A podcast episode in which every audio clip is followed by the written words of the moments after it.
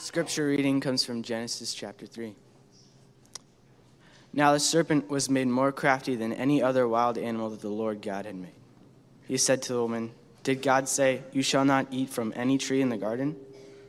The woman said to the serpent, We may eat of the fruit of the trees in the garden. But God said, You shall not eat of the fruit of the tree that is in the middle of the garden, nor shall you touch it, or you shall die.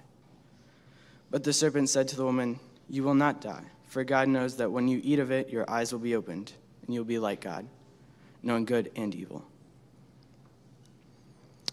Our second reading comes from Genesis chapter 9. God blessed Noah and his sons and said to them, Be fruitful and multiply in number, and fill the earth. Then God said to Noah and his sons with him, As for me, I am establishing my covenant with you and your descendants after you, and with every living creature that is with you the birds, the domestic animals, and every animal of earth with you, as many as came out of the ark. I establish my covenant with you that shall never again all flesh be cut off by the all flesh be cut off by the waters of a flood, and never again shall there be a flood to destroy the earth. The word of God for the people of God. Good morning.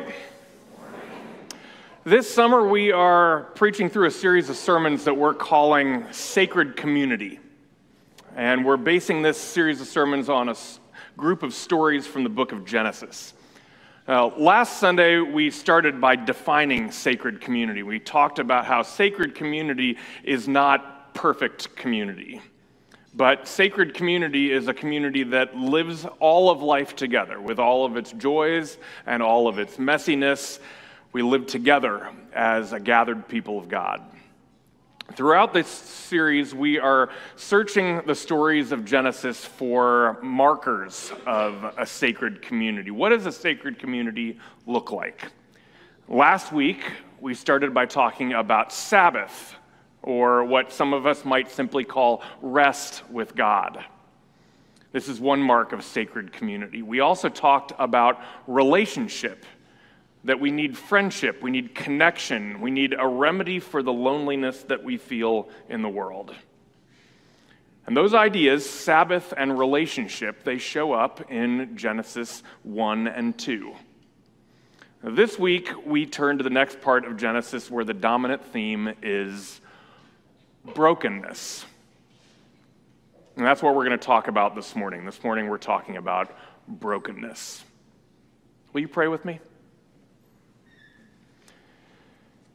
God, we give you thanks for sacred community in all the ways that we find it. And we give thanks for your holy word that helps us to find our way through life. And we thank you for each other. May the words of my mouth and the meditations of all of our hearts, may they be acceptable in your sight. For you, O Lord, are our rock and our Redeemer. Amen. And before I go any further, I want to add my own welcome to our Montreaters this morning. Welcome back. I want to comment about Montreat Sunday here at Knox and why this is important. Now, Montreat, for those of you who may have shown up a little bit later or still catching up, Montreat is our beloved Presbyterian camp nestled in the mountains of North Carolina. Our high school students travel there every June for an amazing youth conference.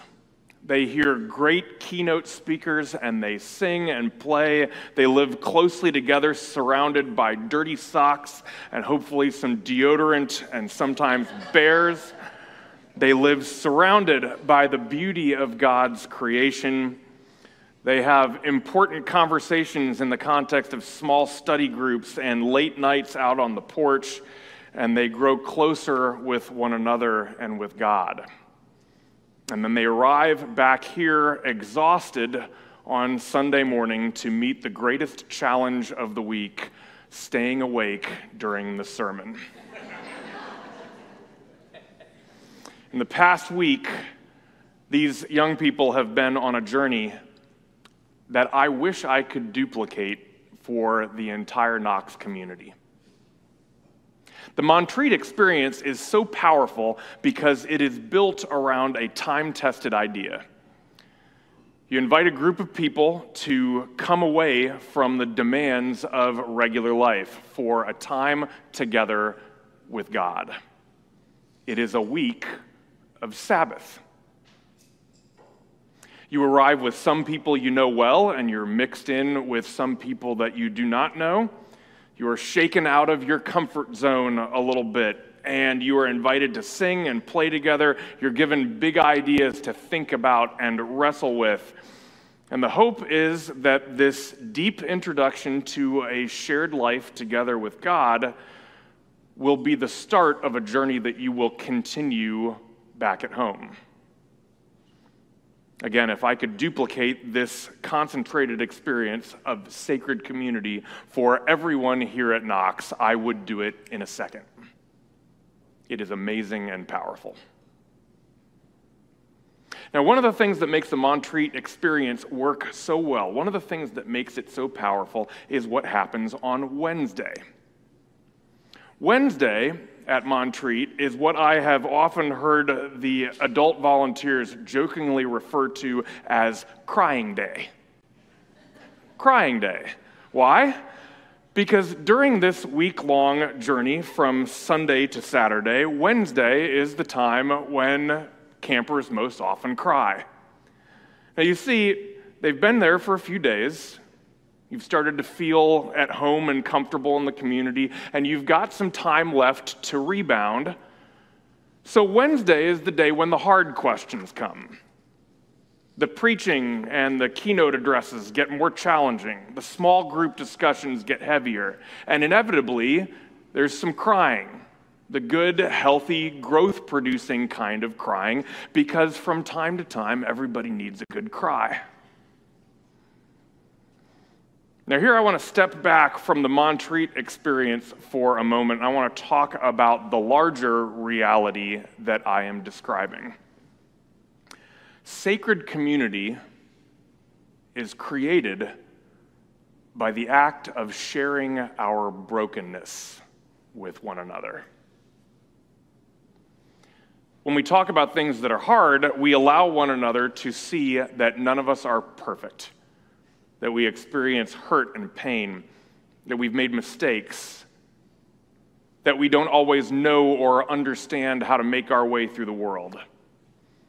We make ourselves vulnerable and real, and that is how human beings become friends.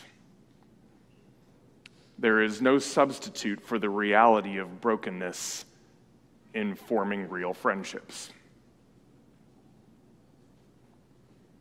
Now, there are many things in the world that we also refer to as friendship that are not so real. The best example I can think of is social media. Social media, you know what social media is, right? TikTok, Instagram, Facebook, the pl- platform matters little. The idea is the same. Social media is where you post online about your perfect college plans, your perfect outfit, your perfect friendships, your perfect job, your perfect kids, all accompanied by a photograph that you took a dozen times so that you could get it perfect enough to go with the post. And then teenagers and adults alike take these fabricated self portrayals and they compare them to one another. And cruelties and harsh opinions are shared. And in the finest example of irony I can come up with, the creator of this whole social media thing, who made it, who made it up in order to get back at a girl who had done him wrong, he said that you interact with people online in this way, and these are your friends. No, no, no. Now, social media has its place and its proper and wonderful uses. I do not deny that. But this is not friendship, what I'm describing here. Friendship is a sharing of authenticity. Friendship is a context in which we can talk about our imperfection and our brokenness because we know that we are in an environment where doing so is safe. And awful, often, social media is anything but safe. But friendship is supposed to be safe. Sacred community is safe. And friendship is a place where brokenness is shared so that healing can come.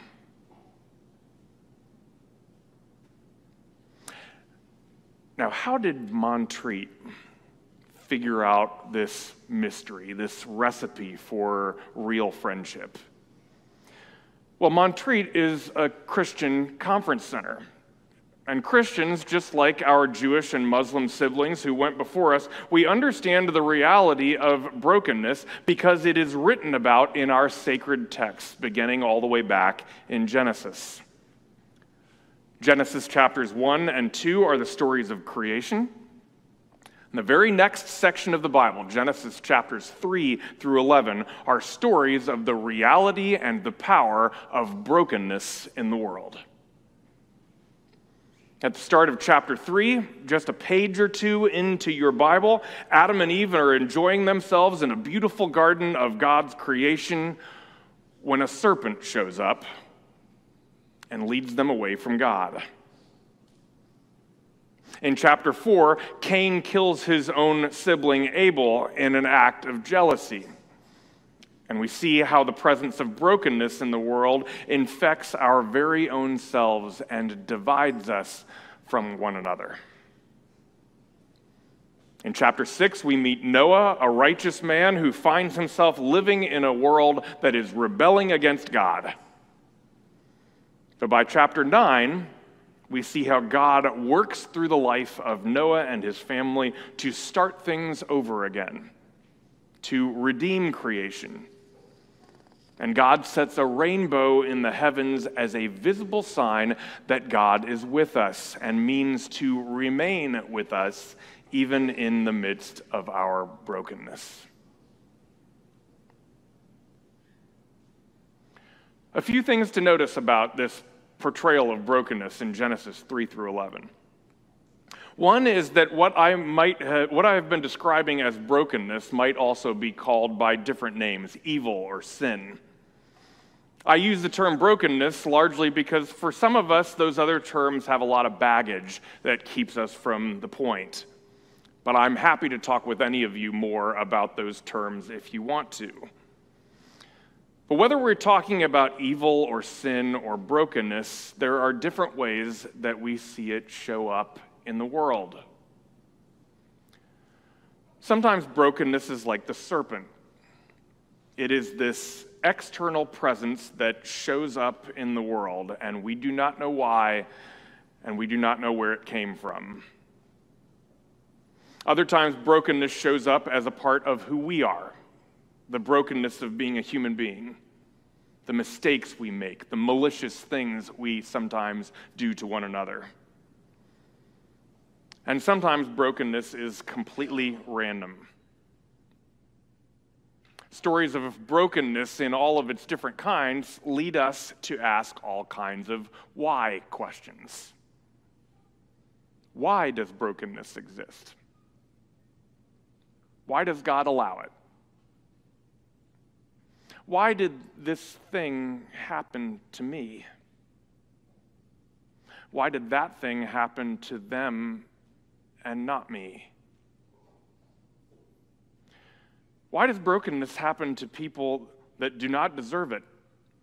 And why does it skip over so many people who do deserve it? Why does brokenness hurt so much? And when is it going to end? And as for these questions, I do not know. I do not know the answers. Many answers have been proposed over time by people much smarter than me, but none of them are fully resolvable. Some of them are more compelling answers than others, but all of them eventually fall short of a full explanation. No one really knows why brokenness exists or why it works the way that it does. Talking about some of the reasons can sometimes be helpful. We've got to try to get our frustrations and our wonderings out in the open. And this is the brilliance of what the Genesis story is trying to tell us. This is the idea on which sacred community is based. We cannot pretend that brokenness does not exist. We simply have to acknowledge it, talk about it, share with one another about it, and doing that in community is how we figure out how to live together in a broken world.